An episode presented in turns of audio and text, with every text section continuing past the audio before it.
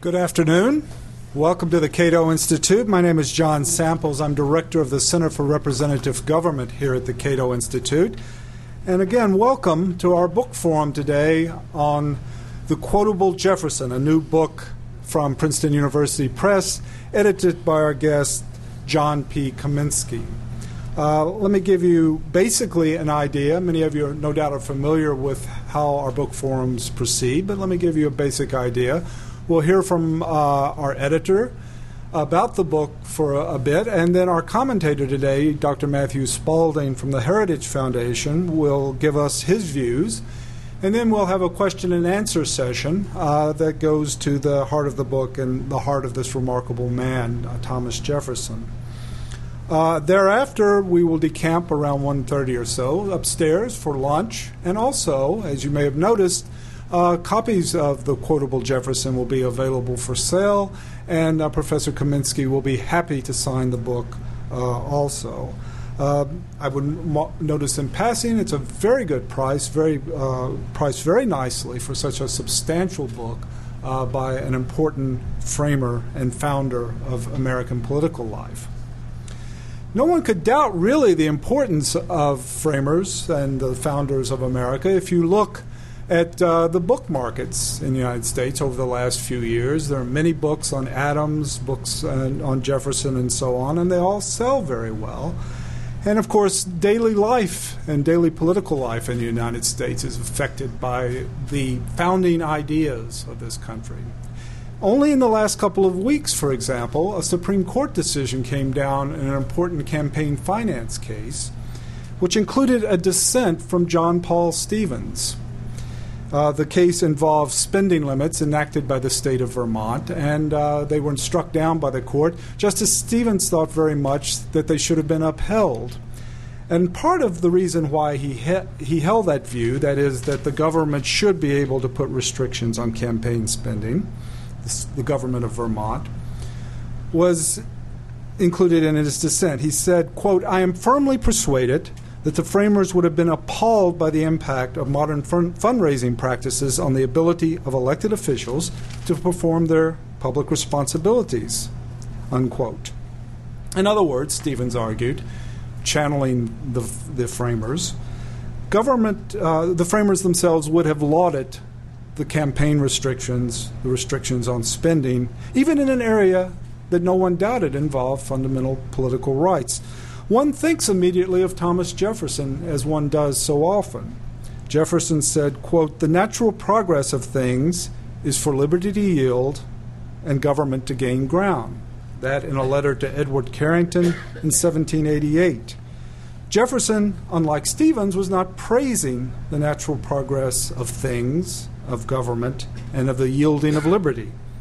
He believed, as we know, he believed, as we know, in individual liberty, natural rights, and limited government. We are here at the Cato Institute today. We could just as aptly as be, have been at the Jefferson Institute. And today we're here to introduce you and, and to make the, more, the general public more aware of this fine new book, The Quotable Jefferson, which is indeed the most comprehensive and authoritative book on Jefferson quotations ever published. It draws primarily on the papers of Thomas Jefferson published by Princeton University Press. Uh, Professor Kaminski has carefully collected and arranged Jefferson's pronouncements on almost 500 subjects, ranging from the profound and the public, the Constitution, to the personal and the peculiar, cold water bathing. So, if you need some advice on cold water bathing, you also will want to have a copy of this book. The Quotable Jefferson is the first book to put in Jefferson's words in context with a substantial introduction, a chronology of Jefferson's life, the source of each quotation, and an appendix identifying Jefferson's uh, correspondence and a comprehensive index. If Jefferson said something memorable about a topic, you are likely to find it here. The man who has done this service for us, John P. Kaminski, is the founder and director of the Center for the Study of the American Constitution in the Department of History at the University of Wisconsin Madison. He is director and co editor of the documentary History of the Ratification of the Constitution, which has 19 volumes to date. He has written or edited 16 other books, including three on Thomas Jefferson, one that I would mention in particular Thomas Jefferson, Philosopher and Politician, appeared in 2005. Please join me in welcoming Professor Kaminski.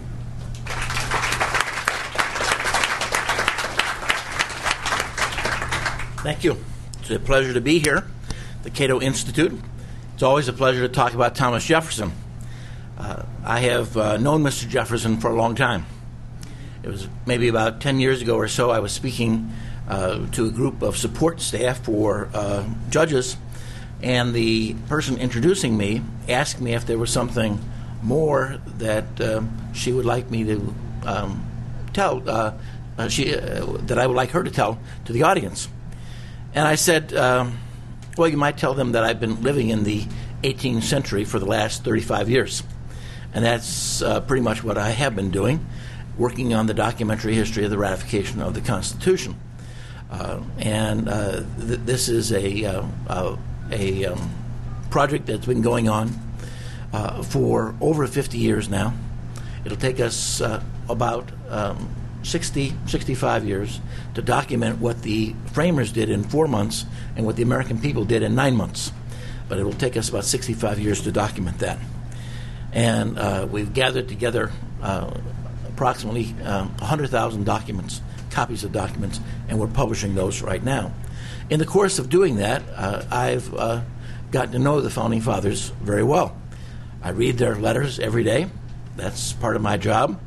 Uh, and uh, in fact, in 1986, I was offered uh, the job of uh, doing the Edison papers, editing the, the Jefferson papers at, the, at Princeton University, and turned it down.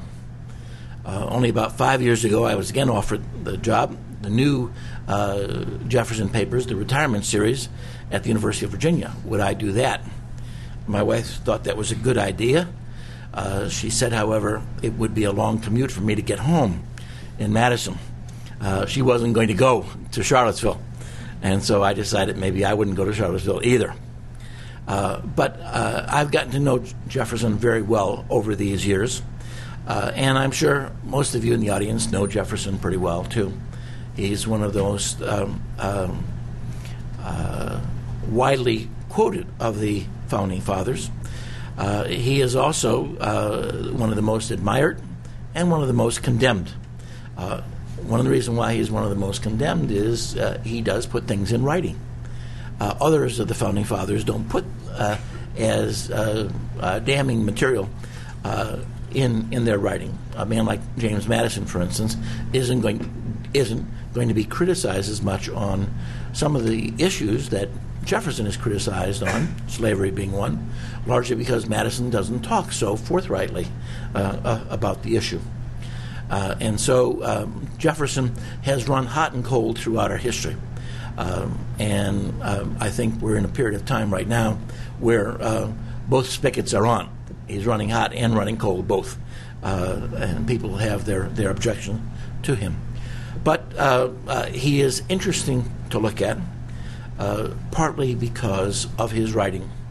People ask me all the time about uh, um, David McCullough's book and Ron Chernow's biography of Hamilton.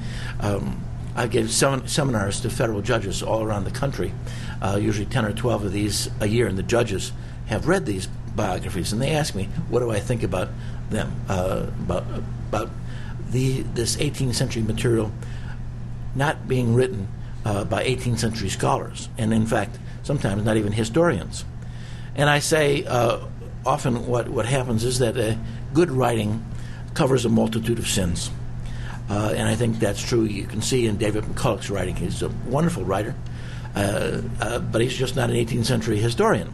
And so there are many, many errors, errors of omission more than commission, uh, that are in, in his book. Um, and, and so this, this is true with Jefferson his writing, the style of his writing, the fact that he uh, abandons the purists when it comes to grammar. Uh, he's more interested in style and how a sentence sounds uh, when he writes it. Uh, that's what he's getting at. That good writing that we get from him is what has come down through the years. When you look at uh, what I think is the single most important sentence in the English language, it was written by Thomas Jefferson. we hold these truths to be self evident that all men are created equal, that they are endowed by their Creator with certain unalienable rights, among which are life, liberty, and the pursuit of happiness. Now, Jefferson didn't believe that quite literally at the time. The American people, when they read that, they didn't believe that either. It was a goal, it was a target, one that we're still trying to achieve today. Very easy for us to point our fingers at Jefferson and saying, well, look at his attitude toward slavery, look at his attitude toward women. And yet today, we still have are faced with these problems 200 over 200 years later and we still haven't uh, reconciled our society to these issues of equality toward all of mankind. Uh, but that sentence, those words, and what Jefferson did uh, in the Declaration of Independence, taking all of what had been written in the 17th century, 23,000 pamphlets in English history that documented the uh, Stuart Kings, the English Civil War, the Restoration, the Commonwealth period, the Restoration, and the Glorious Revolution. 23,000 pamphlets. Another 5,000 pamphlets written during the American experience, the colonial experience. And he condensed that into five sentences, 202 words, the preamble of the Declaration of Independence. Just a remarkable achievement. And those words have come down to us uh, throughout history, and they've been used over and over again. They've been used by um, abolitionists to achieve uh, the eradication of slavery. They've been used to obtain uh, the suffrage for women and for African Americans as well. They've been used um, in um, Eastern Europe to eliminate the grip of communist oppression. So these words are what is really Jefferson's legacy that we can be uh, instructed by when we read them. We see what he has to offer. Uh, he's an imperfect human being, as all the, the founders, all the framers were imperfect. Uh, no one's trying to suggest otherwise. Uh, we see imperfection uh, in our modern politicians as well. Um, I don't think that that means that we can um, uh, discount what uh, is there in the written legacy. And that's what we have uh, in, in Jefferson's writings. Quite a few years ago, I had suggested to my publisher that we publish a little two inch by two inch book of Jefferson quotations, uh, 26 pages, A to Z. Uh, he thought that was a, a, good idea, that it would be given out at um, conventions uh, to get people to come into the, uh, the booth to look at the books that were being published. And so I started collecting uh, these qu- quotations, and they were just wonderful, and they were voluminous. And I said to uh, the publisher, you know, this could be a 50 page gift book. And I brought along uh, some wonderful quota- quotations from Jefferson to his daughters because I knew that the president of this uh, publishing house had two daughters the same age as Jefferson's daughters when he was in, in France. And so these were wonderful quotations that uh, appealed to, to him. And he said, Oh, yes, let's do this. And then it got to be 100 pages, and then 150 pages, and they told me, Stop, no more. Uh, and uh, I published uh, w- with them uh, Citizen Jefferson. It's a small gift book type collection of uh, Jefferson's writings. And when Madison House was purchased by Rowman and Littlefield, Rowman and Littlefield was not in that kind of market, and so they did not want to expand the Citizen Jefferson. I had been collecting uh, additional quotations uh, throughout the years and was ready to come out with an expanded version of that book. Well, they didn't. They didn't want to do that, and then Princeton University approached me about doing uh, the quotable Jefferson and that's how uh, uh, this book came about. Uh, they had a quotable Einstein, and this is the second in their quotable series. There will be others that, that will follow. When we look at what Jefferson says, some of the things are very profound, uh, some of the things are um, uh, sort of silly in a way. Uh, some of the things describe his personal life, as what John said about the, the cold water bathing. it sounds sort of silly, Uh, but it's it's it's not um, necessarily all by itself. It's in a letter that two actually in two letters where Jefferson is talking about uh, his lifestyle. Uh, what is his diet? What time does he get up in the morning? What time does he go to bed in the evening? Um, what does he drink? Uh, how much does he drink? Um, what are his physical ailments? And he talks about his illnesses that he had over the years. And he said, you know, I really probably have only had six or eight uh, serious colds in my life. Uh, and he's now, uh, when he uh, is talking about this, he's in his mid 70s. And he says, I think it's because every morning for the last 60 years, I get up and I bathe my feet in ice cold water. And that must have done something to uh, help me ward off colds. So that's sort of an interesting thing. Um, I haven't taken up that habit myself, uh, so I don't, I don't know that uh, it really um, uh, would, would work here. Um, but um, uh, there are wonderful things that you find in Jefferson's writings. You can uh, see the um, kind of profound things that he writes, the Declaration of Independence, and other areas of his public service. You see the things he writes when his wife dies. You don't get that writing uh, uh, with his wife because uh, he, like Martha Washington, destroyed the correspondence with his wife when when Martha Jefferson died. When George Washington died, Martha Washington destroyed all the correspondence. So we don't have that.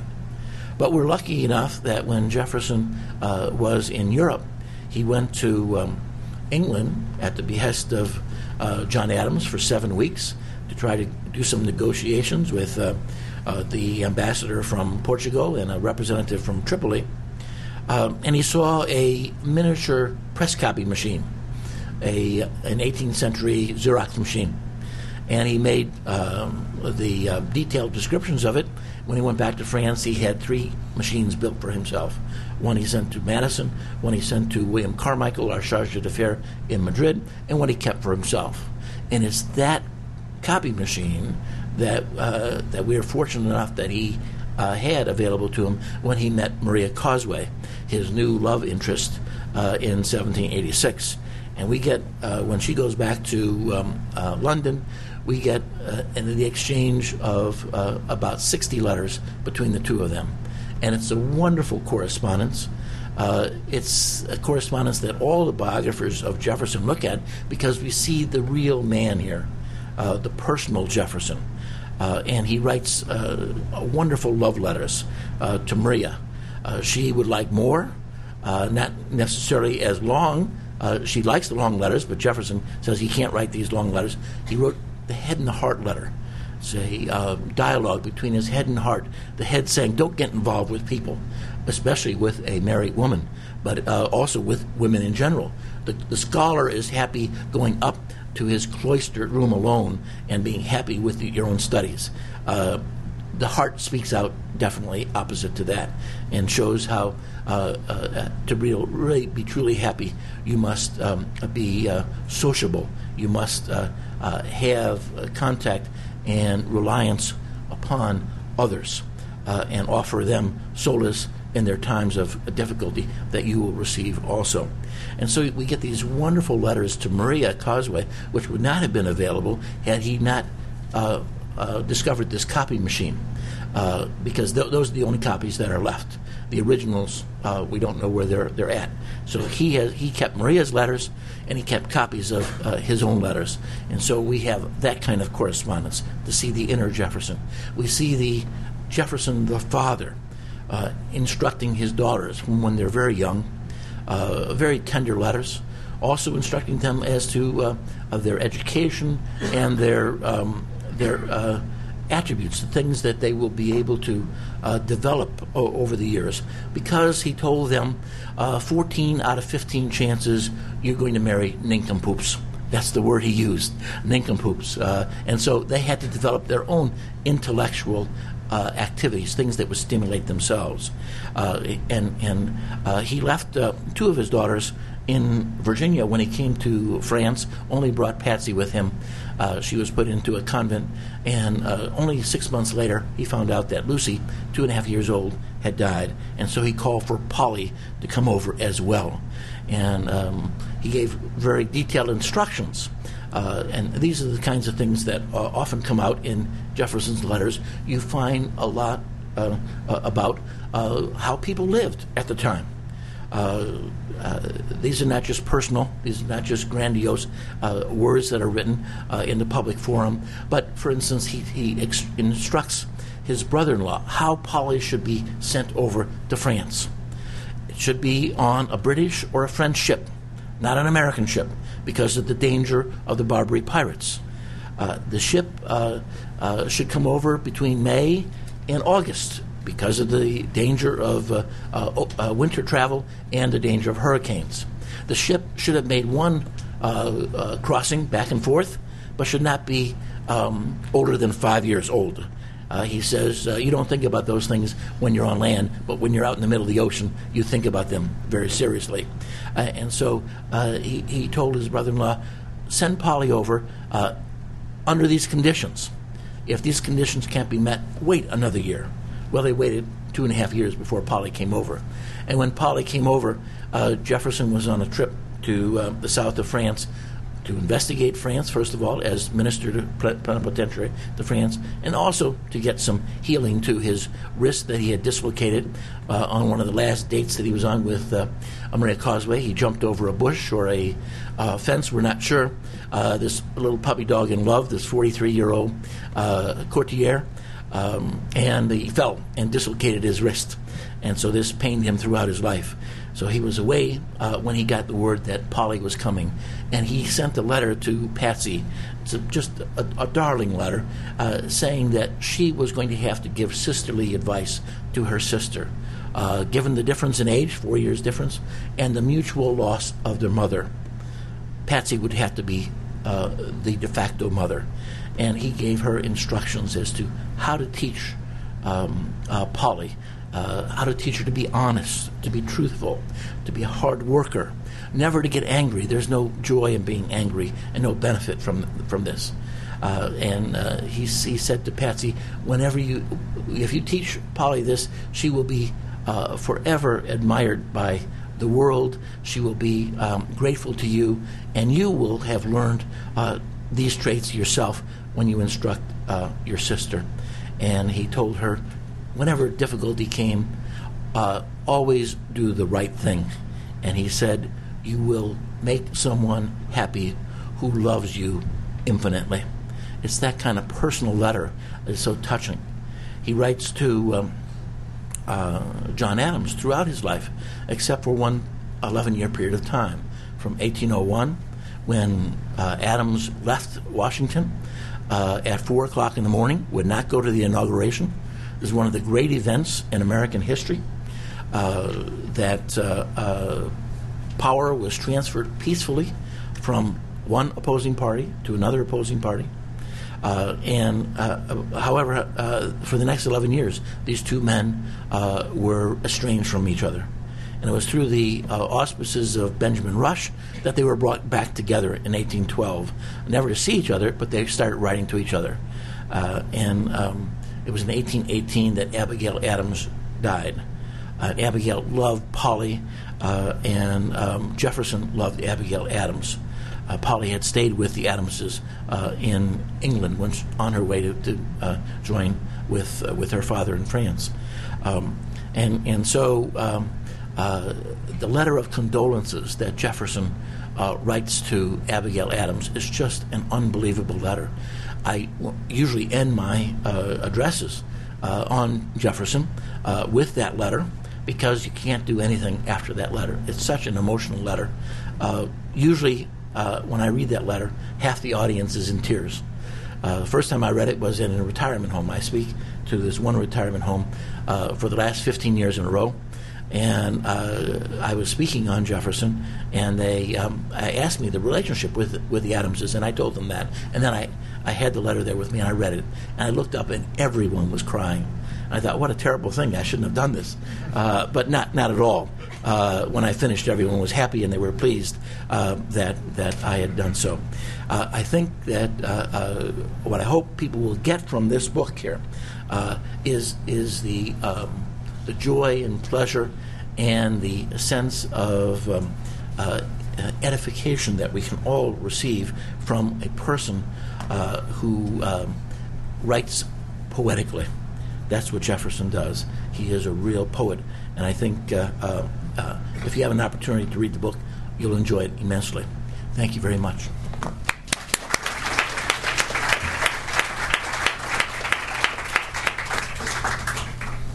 Thanks very much, uh, Professor Kaminski. Our commentator today will be uh, Matt Spalding. Matthew Spalding is director of the B. Ken- B. Kenneth Simon Center for American Studies at the Heritage Foundation.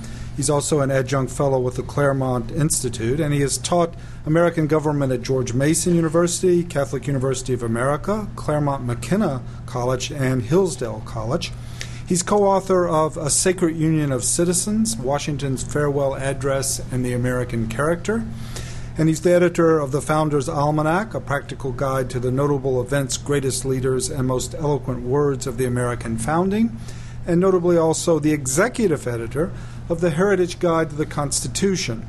He's also on the Board of Academic Advisors at Mount Vernon Estate. Please welcome Matt Spalding.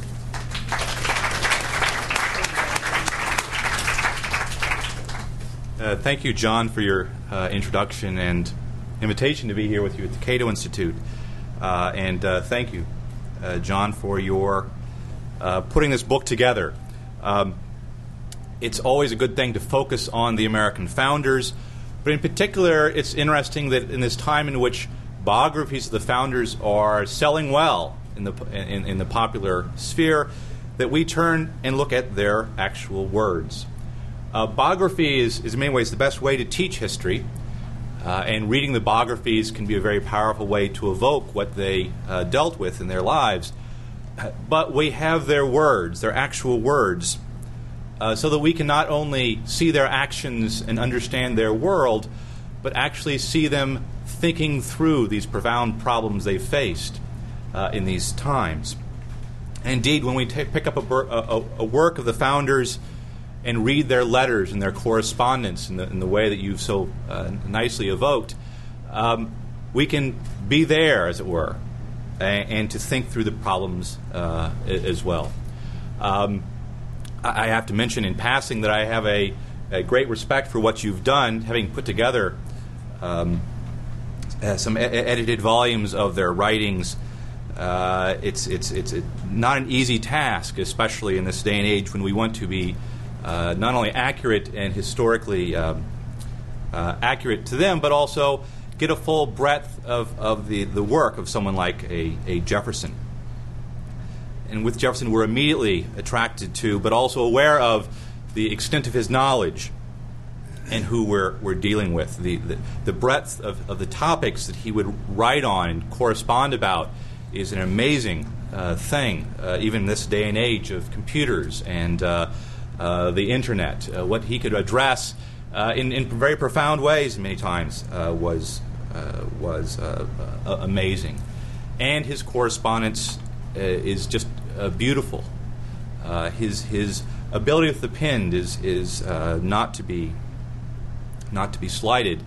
Uh, you, you, evoked the correspondence with Adams and Jefferson, which I, I think I would consider one of the greatest uh, correspondences in, in human history, uh, given the history of those two and, and, how it ends so beautifully at their death on the same day.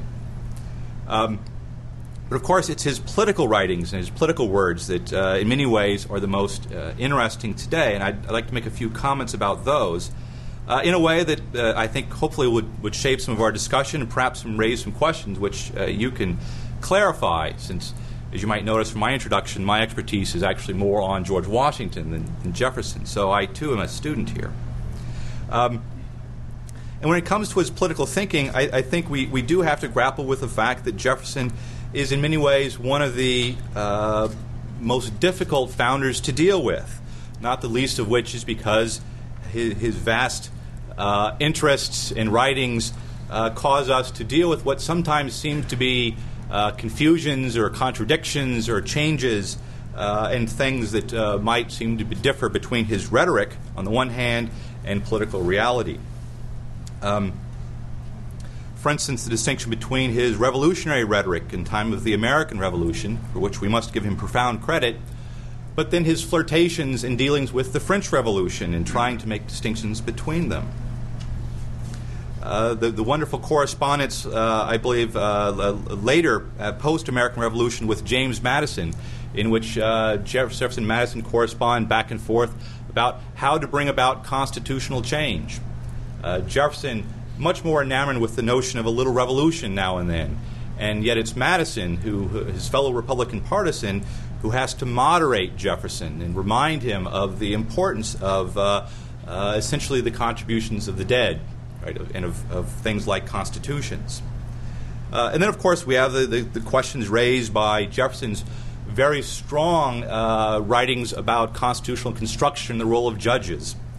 Uh, and yet, during his presidency, uh, here we have Thomas Jefferson buying Louisiana by his own admission, a great violation of his actual theories of constitutional construction. Um, how we square these things between his, uh, between his writings, uh, his beautiful writings, and his practical actions uh, sometimes gets a little difficult. Uh, and I don't raise that as a matter of, of uh, criticism, but more as trying to grapple with how we square the importance of his writings about rights uh, and the principles of the American Revolution, and how, as a practical matter, these things are carried out. It seems to me, for instance, uh, that Jefferson's writings uh, in the time of the Declaration uh, and the Revolution uh, are not moderated by kind of Madisonian's uh, emphasis on constitutional structures, for instance. Uh, that seems to raise some interesting things about Jefferson in terms of what he might have for us today. Indeed, it raises the broader question about Jefferson whether Jeffersonianism in the American founding needs to have added to it uh, things like Madisonianism, perhaps even Hamiltonianism, uh, or even more broadly, Washingtonianism. Uh, I'm always struck with Jefferson by the fact that both Washington, excuse me, both Jefferson and Hamilton were in Washington's cabinet, and they fought vociferously, being the founders of the two first political parties. Uh, and yet, it is Washington's prudence, if you will, his moderation, that affects both of them and makes them work under the constitutional structure to fight out their differences, uh, not through the uh, radical problems of, of, of, faction and the passions of politics, uh, but through constitutional structures. And it seems that both of them, Hamilton, who accused Jefferson of being, being the radical Franco Francophile revolutionary, and Jefferson, who accused Hamilton of being the monarchist, both of them needed to moderate the um, uh, extremes of their rhetoric, rhetorical arguments uh, in favor of a more of a constitutional approach. Indeed, I think the difference between Jefferson's early Declaration era writings, uh, passing through his less than successful governorship, to his presidency shows the profound distinction between his rhetorical writing, as beautiful and powerful as it is, and by the time you get to his presidency, a more rather moderated Jeffersonianism, which we see in his inaugural addresses. We are all Federalists and Republicans now. Um, having said that, I think that Jefferson makes uh, three profound contributions to the American argument, for which we are greatly um, uh, in his debt today. Indeed, they're the three things that he has mentioned on his tombstone. I'll just mention them in passing, and hopefully we can discuss them them further. They've, they've all been alluded to, I think, in some way already. Uh, the first, of course, is the argument of individual rights. Uh, and I profound, I, I, agree wholeheartedly that the most important sentence written by Jefferson, indeed, probably the most important sentence in the American experiment, is that from the Declaration of Independence that all men are created equal and they are endowed by their Creator with certain unalienable rights.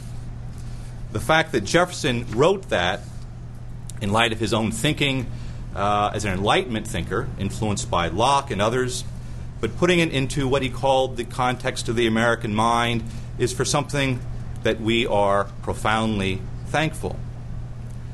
But that evocation of rights has to be squared with his ownership of slaves.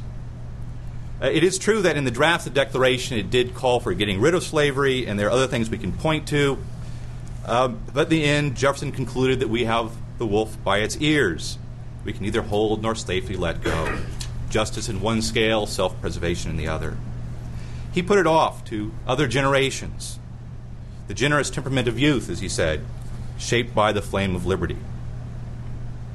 But in the end, it is, it is his words that led to the abolition of slavery. It was a promissory note, and he committed America to upholding its principles.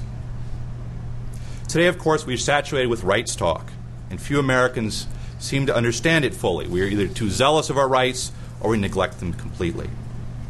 I think Jefferson and renewed emphasis on Jefferson helps to put us that in the right balance. Uh, secondly, Jefferson's writings on religious liberty, strewn throughout his correspondence and his public writings. The importance of religious liberty to the American founding itself, of course, is extremely uh, significant, and the founders never took religious liberty for granted. But it's easy, I think it's safe to say that Jefferson, along with James Madison, were perhaps the most vigilant of the American founders. Jefferson's writing about the dangers of establishments uh, and the extensity of, of European history uh, and what that might prove, or what lessons we might learn from America, are extremely important. For Jefferson, religious belief was a matter of individual conscience, and it was a cornerstone of every other liberty, and its defense was crucial for the maintenance of free government. He was eternally hostile to every form of tyranny over the mind of man. Yet, at the same time, we see in his uh, work as a legislator and as governor various laws and proclamations he made. Indeed, as, uh, as president, while he did not proclaim national days of fasting, giving rise to the famous Danbury letter, uh, he did attend church and services held in congressional uh, buildings during his presidency. And of course, famously wrote his notes in the state of Virginia, and can the liberties of a nation be thought secure when we have removed their only firm basis a conviction in the minds of the people that those are the liberties, uh, that these liberties are the gift of God. And of course, in the Declaration, these rights are endowed by their Creator. Jefferson's uh, emphasis on the importance of the separation of church and state at the doctrinal level, nevertheless, did not prevent what we might call a certain mixing of religion and politics. That is, he understood the importance of religion, respected it, tolerated it, in the American con- context, understood that it was an important shaper, if you will, not only of our character, but of those uh, uh, things that made liberty a blessing. And thirdly, uh, Jefferson's emphasis throughout his writings uh, about education. Um, and here uh, we, we a, see a profound uh, twofold argument. On the one hand, that seems to be an argument for universal education. And he writes extensively about the need for education uh, across the board uh, at all levels, uh, all levels of education and, and, and race and um, uh, wealth. A universal argument for the need for education. Uh, also, an emphasis on civic education and education about rights, interests, and duties about men and citizens. Uh, but thirdly, we, we, within education, we see an argument for what we might call a selective notion of education a sense of higher education, if you will. In many ways, uh, in the American context, the first, I would argue, profound uh, defense of higher education uh, in the American uh, political context. And here, of course, we, we extend our um, uh, thanks to him for his work in founding the University of Virginia. Um, let me close by just making a few points about uh, the debate about Jefferson, which I think is also uh, interesting. Um, in the broad swath of historiography, uh, I think it's fair to say that George Washington was in many ways understood to be the, the centerpiece of American, uh, the American founding and its argument for some time, indeed up to the American Civil War. Uh, but at, at, that time, for various reasons, not the least of which is the fact that both sides in the Civil War claimed Washington as one of their own, uh, Washington, in ways, falls by the wayside. To be replaced after the Civil War uh, by a debate in the beginnings of the progressive movement in modern liberalism between Hamilton and Jefferson. Hamilton being, being the, the mean capitalist and Jefferson being the apostle of democracy. Uh, and it's interesting, indeed, I think very important for our current debate, that the progressives, uh, trying to mix Jeffersonian ends and what they called Hamiltonian means, thinking here of the work of Herbert Croly, uh, essentially reshape both of them, both Hamilton and Jefferson. Uh, but Jefferson becomes, in many ways, the key figure that modern liberalism takes on as its own.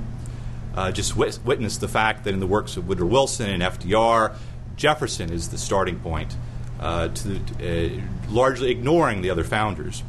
But it's also Jefferson uh, having dropped the baggage of, of natural rights uh, and limited government. Jefferson is now the, the apostle of democracy, but also the apostle of the modern state, the modern administrative state.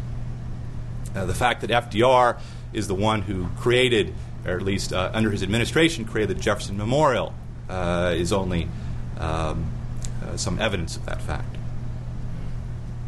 And today, uh, in the modern debate of American conservatism, as largely a result of the effect of progressive historicism, uh, we, I think, too have lost the influence and importance of the writings of Thomas Jefferson. Uh, American conservatives roundly talk about uh, the American founders. Uh, they like to talk about the American founders and saving the American founding. Uh, but in many ways, it lacks a certain argument which Jefferson brings to us. Uh, and indeed, the recovery of that, I think, is important for the recovery of American conservatism and, as a practical matter, of the American founding. Today, for instance, we argue about big government about its size and inefficiency. But from a Jeffersonian point of view, I think government would be slightly different. It would include those arguments for sure, but would be more an argument about its moral effects, how it violates our rights, how it undermines self government, indeed destroys the American experiment.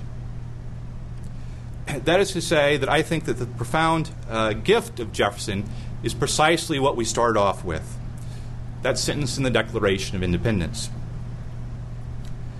Jefferson's evocation of, of natural rights and human equality as a basis of consent, and thus the just, just powers of government is the centerpiece of this experiment in self government in the United States. Uh, it is true that uh, when he wrote those words, he was, he was speaking of the American mind. This was not, uh, uh it was Jefferson's pen, but he was speaking for the founders generally. The recovery of that principle, it seems to me, is central to the idea of recovering limited government. Because in this day and age, when we argue about constitutionalism and limited government, and particular policies, uh, those are really empty arguments if, in the meantime, we don't recover this deeper and more profound truth uh, established by Jefferson, uh, namely that all men are created equal. And so I would just conclude by, by uh, quoting Lincoln. Lincoln, of course, the great student of Jefferson, who was informed throughout his career by the principles of Jefferson. And I would agree when, when Lincoln wrote, All honor to Jefferson, to the man who, in the concrete pressure of a struggle for national independence by a single people, had the coolness, forecast, and capacity to introduce into a merely revolutionary document an abstract truth, applicable to all men in all times, and so to embalm it there, that today and in all coming days it shall be a rebuke and a stumbling block to the very harbingers of reappearing tyranny and oppression. Thank you.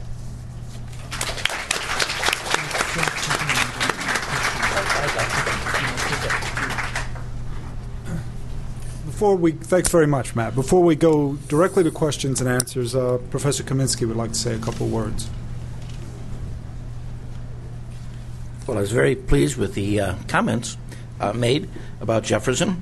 Um, I just thought I might elaborate a little bit uh, to give you uh, uh some extra information um, that uh, Matt uh, commented upon.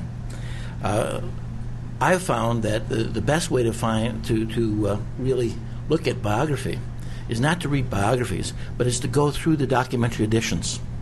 There's no way that you can get the same amount of material in any biography as compared to when you go through the papers of Jefferson and you see uh, what he's writing to people and what they're writing to him on a daily basis. Uh, when you see what uh, Adams is writing to Abigail when he's on uh, uh, um, on the circuit in Maine in 1774, and no one will hire him because uh, uh, he's, he's, he's a radical, and he'll taint your case if, if you're a radical. Uh, if you're a government man, you don't want, want him. The only people that will hire Adams is uh, people who want a great lawyer, uh, and they need a great lawyer. But he's writing home uh, once, twice, sometimes three, day, three times a day to Abigail and it's a wonderful correspondence. When you read that kind of correspondence, you really get to know the individuals personally, a kind of way that you really don't when you read a biography, even the, the best of the biographies. Um, Matt mentioned about Jefferson writing to all these people around the world. He wrote to the leaders in different kinds of fields. I, I listed in the front of the um, introduction uh, the things that Jefferson did and I think there are about 58 different things that he was expert in. And he used the vocabulary of these sciences. English was the, the, language, but he used the special vocabulary. He was attuned to it, and he could write to the experts throughout the world. And so it's a wonderful thing that you see. Uh, Matt referred to the, he supported these little rebellions now and then. What's a, a, reason? He, he felt that government was always a dangerous thing. And what he hoped for would be that people would stand up every once in a while and they would alert government you've gone too far. And eventually they would be put down. Not very seriously, Jefferson hoped, but it would be a signal sent to government that you've gone too far. You should look at what you're doing, your policies. Um, he, he felt that this was true in France, and he published the, he, he wrote the Adam and Eve letter. I mentioned there are various letters that he writes that are given metaphorical names. The Adam and Eve letter is one of the most um, radical of the letters that he wrote, and he wrote it to um, uh, William Short, his uh, uh, the charge d'affaires in France, his adopted son saying, "Don't write me any letters like this, giving me the, the details of the the uh, reign of terror. It's only helping Alexander Hamilton. Stop with this writing. And he says many guilty people were executed without trials, and many innocent people were killed as well. My friends, they must be considered, and they would consider themselves as soldiers in a war. And he said, uh, Pol Pot couldn't have said it any better. If it would take the destruction, the death of every individual except for one Adam and one Eve in each country, it would be worthwhile to preserve democracy. Uh, that was a, a, very, very wild statement. It was only said one time, uh, but it was for effect. Um, he buys Louisiana Territory. Uh, uh, there, there's some problems with this, that he felt that this was maybe not constitutional. Well, Jefferson believed that an executive, a responsible executive should, in fact, violate the Constitution on rare occasions, very rare occasions, when necessity required it. And then what you do is you appeal to the public. You admit what you did was wrong from a constitutional point of view. But uh, as we've been taught later on, the Constitution should not be a suicide pact. The Constitution should not be there to straitjacket us when the the goal that's right before us is so overwhelmingly uh, um, wonderful and opportunistic that the uh, the uh, the president in this case should in fact uh, violate the Constitution. But in that was his judgment, maybe that he was doing it. wasn't assured of that. But the Senate confirmed the purchase of Louisiana uh, by uh, its vote. Um, there's a reference, uh, Matt referred to George Washington several times, and I didn't mention uh, that the last hundred pages of this book uh, is taken from a database that I've been collecting for the last eight years called The Founding Fathers on the Founding Fathers. What they said about each other, looking at things like character, mannerisms, physical description. And uh, there's, there's probably about uh, 60 pages uh, or so Jefferson describing his contemporaries and then maybe another 40 pages or so Jefferson, his contemporaries describing Jefferson, and then Jefferson describing himself. And one of the best letters of all in that is Jefferson in 1814 describing Washington. And the, uh, the, the, the, character of Washington is just an unbelievable letter. I would uh, uh, advise you all to, get a copy of it. Uh, and one is right here for you uh, uh, if you want to read it. It's, it's just a fantastic letter. Um, he, he describes Aaron Burr as a crooked gun, uh, which in our, our term, would be a loose cannon, uh, just untrustworthy. You don't know where it's going to go. Um, Matt mentioned Constitution writing. Uh, Jefferson and Madison wanted to rewrite the Virginia Constitution, but they had that, that enemy down there in, in uh, the south side of Virginia, uh, Patrick Henry. And Madison wrote to uh, Jefferson in Paris, Is this a good time, 1787, when we're adopting the, the federal Constitution? Is this a good time when we should revise the Virginia Constitution? Uh, Jefferson wrote back, No, Patrick Henry's too strong. All we can do is pray for the death of Patrick Henry. Uh, um, uh, Matt mentioned uh, the slavery issue and, and uh, what a terrible thing uh, uh, it was, and Jefferson wrestled with this. And, and uh, Matt was right on line, except for one thing, one mistake that Matt met, made.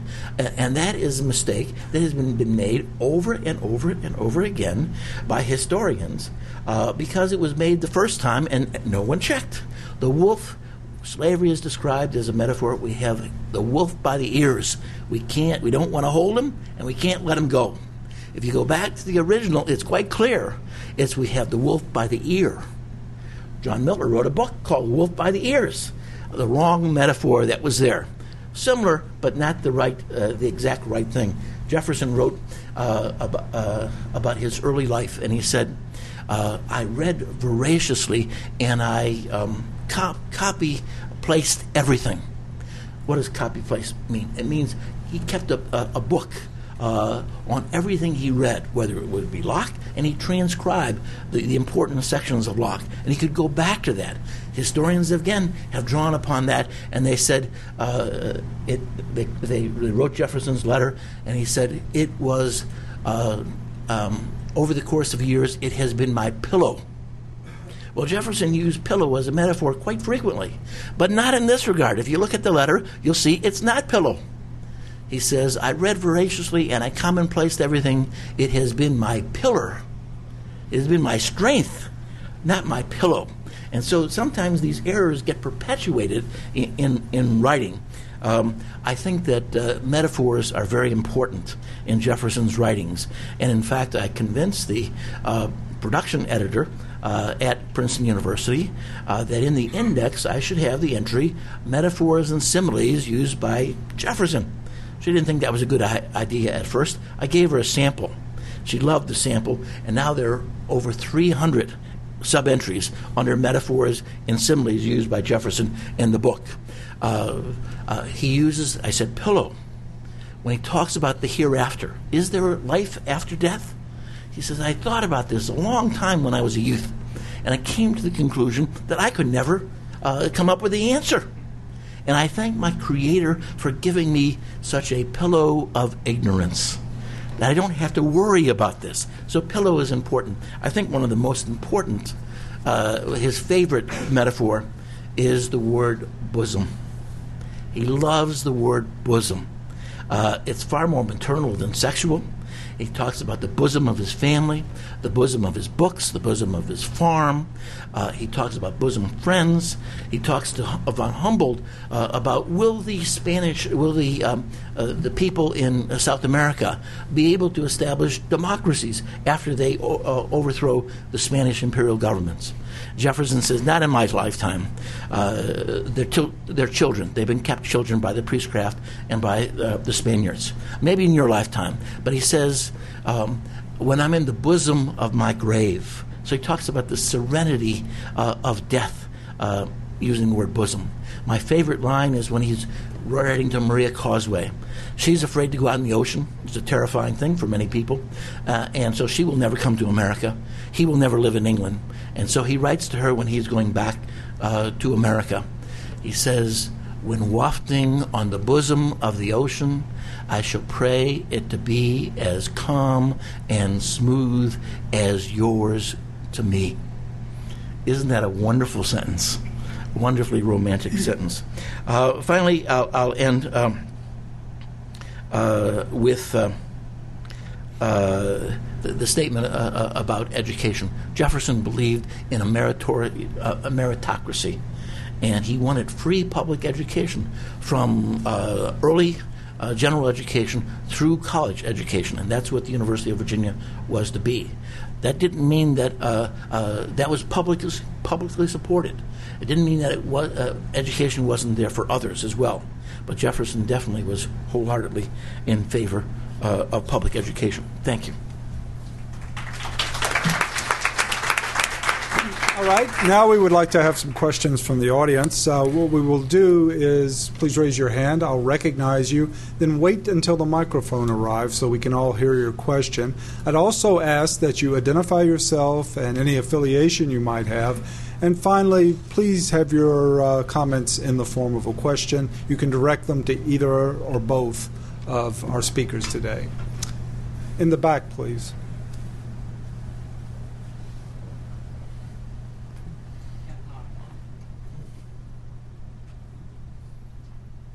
Hoppola. The uh, much has been made that uh, George Washington freed his slaves on his death and Martha's slaves upon her death, but Thomas Jefferson only uh, freed a few of his slaves. My question is. Did Virginia pass any laws prohibiting uh, manumission of slaves between the time that Jefferson died, uh, excuse me, between Washington died and Jefferson died, and or were Jefferson's slaves encumbered by his debts?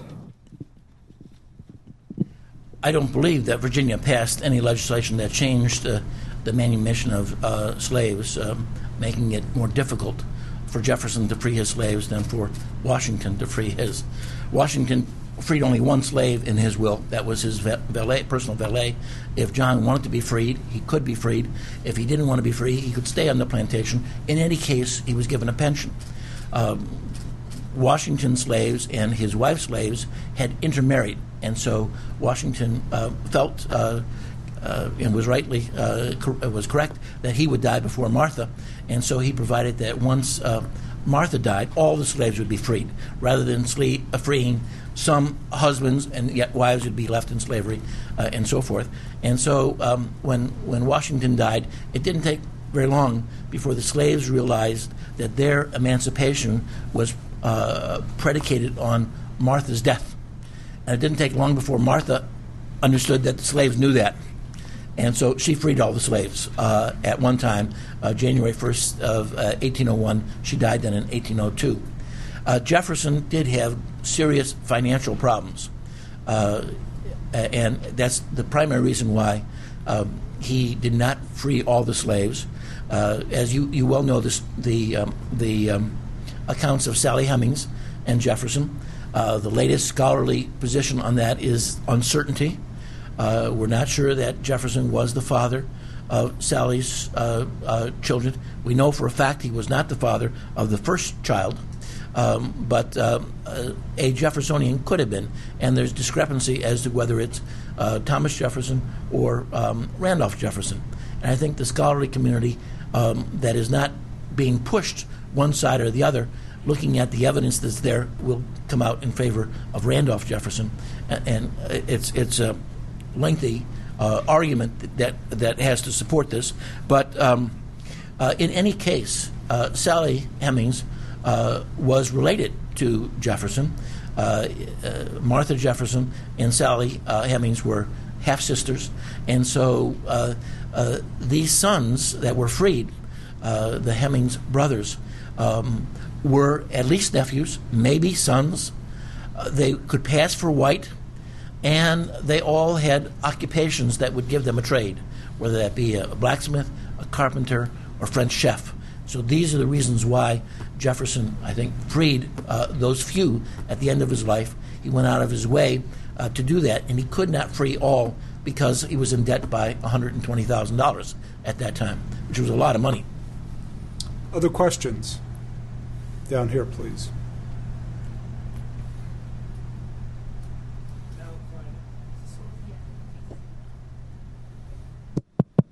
Mal Kline, Accuracy in Academia. Question uh, David McCullough's errors of omission. What is there on the academic side to fill that void, other than your own works? Uh, I, I would say, you know, I'm not a um, 100% behind Joe Ellis Joe has had some problems over the years, and he has taken some license in his American Sphinx book, which I think is the book that people would like to have given him the Pulitzer Prize for. But like John Wayne, uh, he, uh, he, got the Pulitzer, he got the uh, Academy Award for True Grit. I don't think that was his best work. And I don't, I don't think uh, Founding Brothers was Joe Ellis's best work. I think what was his best work was Passionate Sage. That was Joe's first big book, and that was on Adams. And so uh, that is a book I think that is a far more accurate book. Um, Peter Shaw, looking at the personality of uh, John Adams. There, there, there, are two great books there. Uh, uh you can look at the uh, the correspondence between John and Abigail. It's now all on the internet, all 1,161 letters, the transcription uh, on the left hand side and the uh, manuscript on the right hand side, masshist.org slash digital Adams. Therefore, all of you to see, you can go through the correspondence yourself. It's there. Uh, I, will give you an example what I meant by omission. Uh, uh, Adams himself and McCullough McCullough falls in love with Adams, as any biographer uh, falls in love with their subject. That's not unusual. Uh, Adams believes he did such a wonderful job in uh, the Netherlands. He got this loan. He went there to get a loan, save the revolution. Well, um, uh, what, McC- uh, what McCullough mentions is yes, there was one intervening action there, that is, Yorktown occurred, that uh, loosened up the, the Dutch bankers in giving the loan. But that's all. Two other things happened. One was that the British uh, pulled up Pearl Harbor.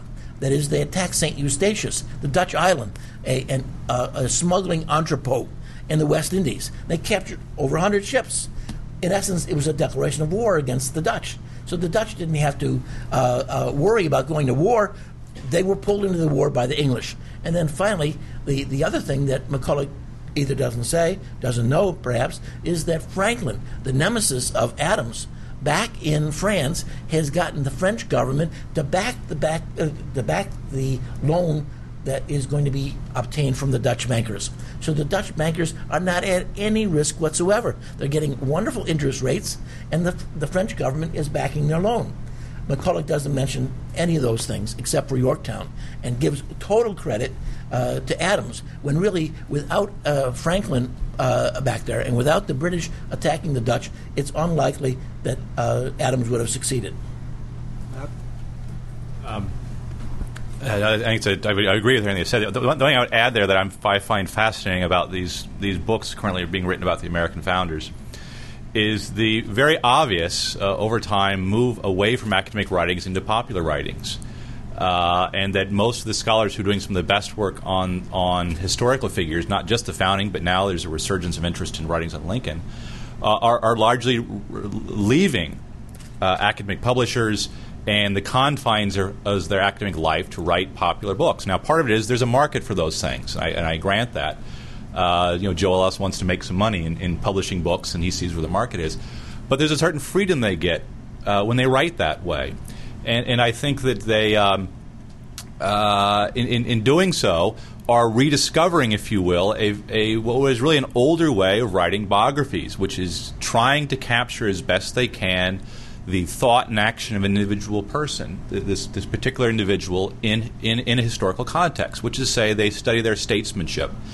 And they grab at something, they perhaps uh, imperfectly, but they get something uh, in that history that I think the modern modern academic thinking, uh, which has kind of gone astray, is incapable of grasping. Which is the importance of of the, the mind of these individuals making decisions under particular circumstances, explaining it through their correspondence, justifying it uh, in the Times. So I'm actually very uh, optimistic about this surge, if you will, uh, uh, of interest.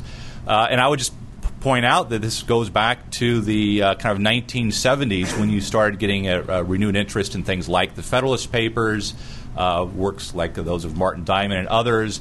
It kind of begins in the academy, but then uh, moves outward. Uh, and I, I, I think uh, uh, that is all very good. I, I, would echo what Matt says. it's been an un- unfortunate thing that the academy has decided to write to itself. And that has has been um, a tragedy. Really, has left the American public out. uh, at least in, in history. In the 19th century, the historians who wrote our history were often, uh, uh, this was their avocation. They were wealthy men, and they wrote to the public, and they sold thousands of volumes. And the people read it because it was understandable to them. Nowadays, unfortunately, historians are writing to four or five hundred of each other, and that's all. It's it's a, a, a terrible thing. Um, but uh, you know, the, I, I, would encourage those who are writing for the general audience, and this means not just in uh, books but also on TV. Uh, we we saw only about what four months ago, there was a, um, a two part series on John Adams, and David McCullough was the big talking head in this. And what we saw was uh, uh, the reunion of the family in uh, London and then in Paris. Uh, that is, John had John Adams and John Quincy Adams had been abroad for almost four years, and Abigail comes over, and what you see is the scene in Paris at a big table with John and his two sons, Tommy and Charlie, and John has a compass and he's showing the, the boy something, and then you've got uh, Abigail with uh, Nabby, Abigail Jr. She's talking, and then you've got Thomas Jefferson with John Quincy Adams. Well, the last two are fine. That is, Jefferson uh, thought of John Quincy Adams as almost an adoptive son, and Nabby was there with her mother. The problem is that Charlie and Tommy were back in Massachusetts. They were not there in Paris. And so this is a made up story. There's a far better story that could have been told when they got together in London. And when Abigail uh, heard that John Quincy was there next door getting his hair done, and he comes in and she doesn't recognize him the little boy now is a man. And the, the man comes up and says, Mama, Mama. And she recognizes uh, his eyes. She said she wrote to her sister and she said, I got a, a, a, letter from my friend, meaning John Adams, her husband.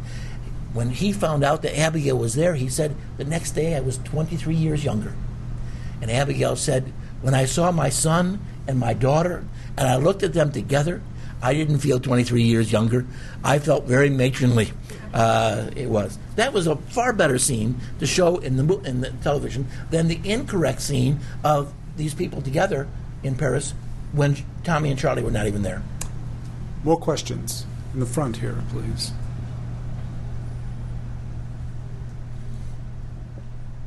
Uh, Patrick McNamara with Human Events. This is a question for Mr. Kaminski. Um, I guess in the theme of the of quotes, maybe you could talk a little bit about falsely attributed quotes to Jefferson. And I think, in particular, currently the anti-war movement is quite fond of the uh, uh, "dissent is the highest form of patriotism" quote, which, as near as I understand, is not a not a Jefferson quote, and maybe totally made up out of whole cloth. Did you find in your research other type quotes that are used or misattributed or um, total fabrications? Well, there are. I, I, I haven't used that in my research. I, I don't.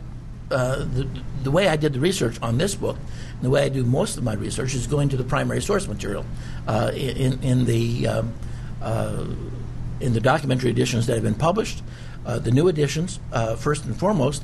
But then when they're not complete, go back to the 19th century editions, and there are uh, several of them with, with Jefferson uh, that I used, and then go to the uh, originals. And then what I would do, how I found out that uh, it's not ears, uh, wolf by the ears, and how I found it, it wasn't, uh, um, it was my pillow instead of pillar, is every quotation that I had here, I went back to the originals. And we're very fortunate that we, we have the um, um, founding fathers um, uh, collection, uh, American Memory, from the Library of Congress, and you can go and look at the originals on your uh, your computer screen, and those that I couldn't find there, uh, that were elsewhere, uh, I uh, was able to um, get the staff of the Jefferson Papers at Princeton to assist me to look at the documents and verify the quotations. And so I didn't have the problem of these um, uh, fictitious letters uh, uh, since I wasn't using secondary material. But definitely they're there, whether it be for gun control uh, or whether it be uh, for any number of subjects. People will create um, letters and they'll use them just as this, this one um, attachment you probably have seen on your own uh, computer uh, that talks about the uh, signers of the Declaration of Independence and how they suffered so much. You, how many of you have seen that? Uh, it's been going around for a, a decade, and that uh, every one of the signers of the Declaration they suffered so terribly. And they give examples. Robert Morris ended up in debtor's prison. Well, it's true he ended up in debtor's prison, but not because he signed the Declaration. Uh, he's known as the financier of the Revolution. Uh, many historians uh, turn that around, saying the Revolution financed Robert Morris. And Robert Morris became a very, very wealthy man. His speculation was so uh, uh, egregious, however, that uh, when the deck of cards, the, the, the, fragile deck of cards of his credit fell apart, uh, he, he became a debtor himself, but not because he signed the declaration. So there's a lot of fictitiousness that's out there, and you always have to be aware of that. This is true uh, of anything that's on the on the internet, uh, and it's it's true of letters as well. There have been attempts to uh, falsify letters.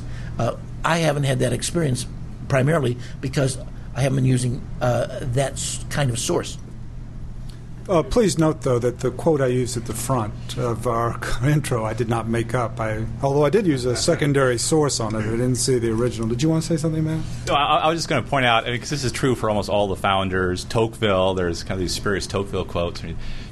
Um, but what it really points to is the fact, and this is why America is so unusual, right? There, there's something about America in the fact that it was founded that requires current political debates to always go back and justify their actions in light of the thought of the founders. Hence the need for creating quotes or misusing quotes, which is probably even more, uh, more the case, taking them out of context. I mean, American politics historically turns over precisely a debate about what the American founding means. Right? This is what liberalism was all about. FDR, they wanted to re- re- reclaim it and to reinterpret it, so to speak. Um, uh, and and so it, it, just underscores, I think, the, the very the, the, very importance of people like Jefferson, but also their documents and the other founders, uh, the debates over the Constitution, uh, which I think it just underscores the fact of the importance of making sure that, since that is the coin of, of the realm, so to speak, how important it is to make sure we uh, know the right arguments, understand uh, those concepts are familiar with them enough so that when someone does quote the founders, uh, we can have a sense about whether that's being done accurately or not, and, and the, the, the ability to go back and check. Uh, because it is true that I, th- I, think it is, is true even today uh, that our politics ultimately does turn on the Declaration of Independence and the Constitution, uh, which is provi- why it's so hotly debated and so important to our future. Gentleman in the back on my right.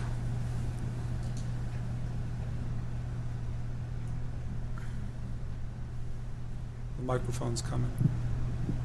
Hi, I'm David Boaz with Cato. Um, Matt Spalding's uh, reflections on the founders and the importance of the founding remind me of a question I've, I've asked, I guess, rhetorically. So let me ask it as a real question to somebody who ought to know. What does it mean to be a conservative in a country founded in liberal revolution? Do you want me to? With special emphasis on Jefferson. Uh, no, no. I, I think uh, I think that is the question, and I, I, I agree. Um, uh, and I'm glad you asked that. I mean, the the um, uh, I think what it means to be a conservative in the American context is to conserve the liberal principles of the American founding. Uh, that is, if, uh, that is the divide. I think in the conservative debate is precisely over the status of the of the Declaration, the writings of the founders, and I think that it has to be grounded in a conception uh, that recognizes a, a, rights argument. Now, I think what makes uh, what makes it conservative as opposed to liberal is that the American argument, including Jefferson, their concept of rights is grounded in human nature. That is, it's, it's moored into something, uh, and it's moderated by constitutionalism, which is why I think you have to mix Jeffersonianism with Madisonianism in a way, uh, right? But I think what conservative com- becomes essentially is a um, uh, a reclaiming, if you will, a uh, reestablishing a proper understanding of those principles. Uh, or to put it another way, I think what American conservatism is is not a uh, defense of European feudalism, right, which is what Lionel Trilling and others always thought it meant in the 1960s. Uh, what it is, essentially, it's defense of the moderate Enlightenment, right? It's a defense of Adam Smith and, and Lockean uh, principles as they then are laid out and play out in the American context of the American founding, as opposed to, say, the more radical Enlightenment arguments, uh, which I think go through the French Revolution and Rousseau and then to Hegel and the German thinkers, uh, which are ultimately more problematic and much more radical and lead to the various isms of the 20th century. Um, so that's how I would answer your question. As I mentioned, I give seminars to federal judges all over the country. And I, uh, I was in Kansas City about a month ago, and one of the judges raised the, the question uh, Isn't it uh, a sorry state that we're in when it's reported that uh, only a very small fraction of the American public understand, know the five rights that are in the First Amendment? One of the more liberal judges took the opportunity and said, Five rights in the First Amendment? I've been given 25 over the last few years. so we have uh, um, uh, an activism that's there that many people uh, don't like to see. In Detroit, uh, several years ago, uh, in giving a seminar there, um, uh, one of the um, senior judges came in at the lunchtime, left at lunchtime at when he was finished, didn't stay for the seminar, and some of the, some of the judges said uh, congratulated him on a newspaper article in in that day's newspaper, and it was congratulating this judge, who for the last 25 years was running the city waterworks because the city couldn't do the job, and the judge uh, made a ruling 25 years ago as to what was needed, and we haven't gotten what was needed in Detroit, and so the judge is still running the waterworks in Detroit. So I think uh, uh, there are certain founding principles that we can look at, uh, certain basic facts uh, that both uh, liberal and conservatives can agree upon that uh, is not functioning the right way today. That yes, we would like people to know what those five rights are. We would like to limit the First Amendment to five rights and, and not many, many more. Um, and we would like judges to be judges and not administrators as they often have been of late. I'd like to follow up and uh, finish with uh, a question that uh, I think addresses the same question David Boaz has just uh, raised. Uh, Pauline Maier, in her book on the Declaration of Independence, as I recall, says that the words in the Declaration endowed by the Creator, that if you look closely at uh, Jefferson's draft, that the words by the Creator are not in his original draft, but were added by an editing committee later and that it was done. Um, you get the impression from the book largely as a way to make the the uh, document more persuasive and to speak more to the the sort of culture of the time. My first question is that correct? Is that about uh, Jefferson's draft and uh, my memory correct about it? And if so, does it tell us something about Jefferson that is that, in a sense, he saw natural rights as being floating free of a kind of creator, that you could have a natural rights regime based on secular considerations. Jefferson was a believer in God. He was a deist, and he certainly uh, uh, believed in the writings of Jesus. Uh, he certainly he felt that he was a Christian in the best sense of the word. Uh, he didn't believe that Jesus was divine, uh, but he did do his cut and paste job and created his own Bible, taking the words of Jesus, and these are uh, some of the best philosoph- philosophical words that we can live our life by. Um, uh, when it comes to writing the Declaration of Independence, um, first of all, we should understand the writing of the time. Uh, we don't have the same rules of plagiarism back then as we have today. And in fact, um, there was the sense that you must build upon others. You cannot be totally original in what you're saying. You must build on others. And so Jefferson uh, would readily admit that much of what was in the Declaration came from others. It was in the air, he says. His job was to give the right spirit and tone to it. Uh, it's hard to determine um, how that document was actually written. There are several different versions. The version that uh, John Adams uh, gives is that there was a subcommittee. He and Jefferson were in the subcommittee. And uh, as they met, they uh, worked out what should go in the document. And Jefferson said, Mr. Adams, you go and you write it. And Adams's response was, no, not at all. First of all, you're a Virginian. I'm from Massachusetts. Remember all the conflict had been in Massachusetts. Later on, when he talks about comparing himself to Washington, he says the same thing. He's from Virginia, and we know all Virginia geese are swans. Uh, that's not the case in Massachusetts. Uh, he says, You're a Southerner. I'm a Northerner. Uh, he says, uh, uh, I have everybody attacking me. Uh, he doesn't say these words, but he says it about Washington. He knew how to keep his mouth shut. The false teeth helped with Washington. Uh, he had false teeth that wanted to pop open all the time, and he had to keep his mouth shut actively so that they would not open up on him.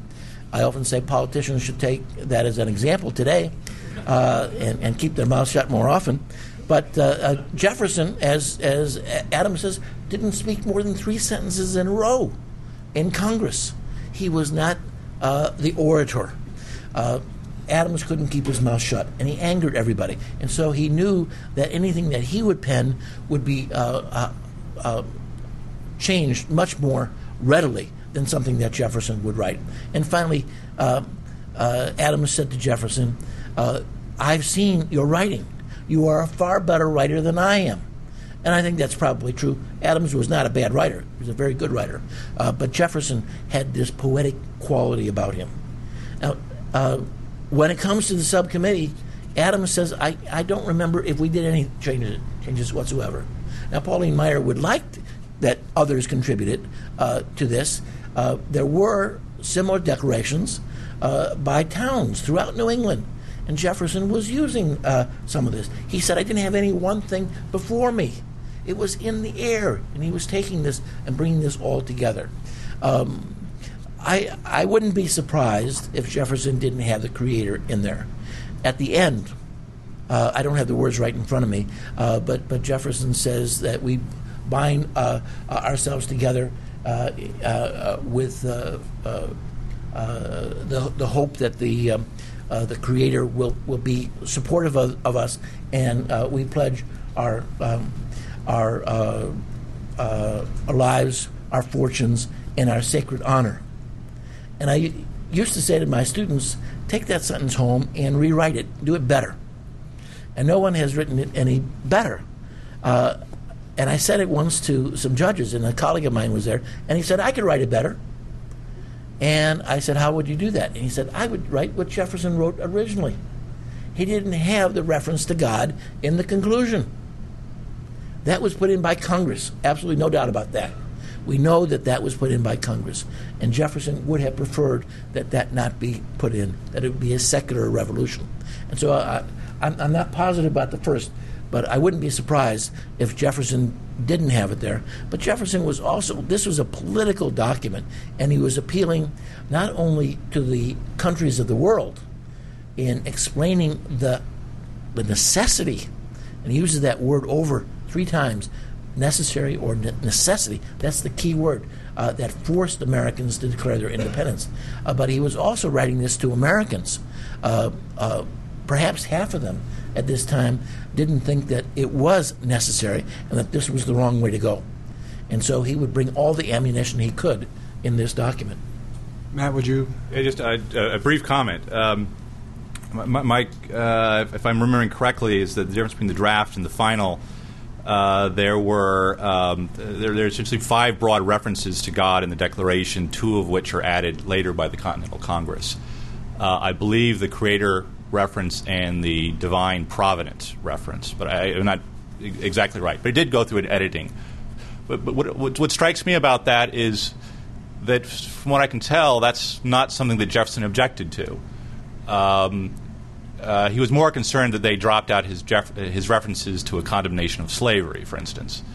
Um, but what, what, strikes me about the Declaration, in my sense of Jefferson, but more broadly, my sense of the founders, uh, meaning those who were involved in this process and, and, thought in these terms, was that they really thought they were uh, making an argument that had uh, that was kind of twofold that could be acceptable from a point of view of philosophy, from a Lockean philosophy, um, but also uh, acceptable from a point of view of divine, uh, from providence, from a biblical tradition. Uh, and so you can read the Declaration either way. Uh, and I think that Jefferson, being intelligent and also writing a public document, wrote it that way. And that, in many ways, is the great fusion, if you will, of these great arguments of reason and revelation. Indeed, the fusion of modern political conservatism that makes it uh, makes it work. But I would just point out, in, in, in, in closing, is that is that uh, the debate over those things um, does not neglect the fact that there was overall agreement and no objections to grounding the Declaration with the starting point being the self-evident truth of human equality and and rights and that's the that's the, the, the most important thing. The, the, the source of those rights being from revelatory tradition or from philosophy is is, an, is a, a great and important uh, debate, uh, abstract debate, if you will. But in the context of politics, um, uh, there was a profound agreement, and I think that's the, the, the, the virtue of Jefferson's writing, and also the great um, uh, uh, achievement, if you will, of the American founding. On that point, I would like to once again thank everyone for coming today for this very interesting book forum and to invite you upstairs to lunch and also, if you haven't yet, to purchase a copy of The Quotable Jefferson. Thank you.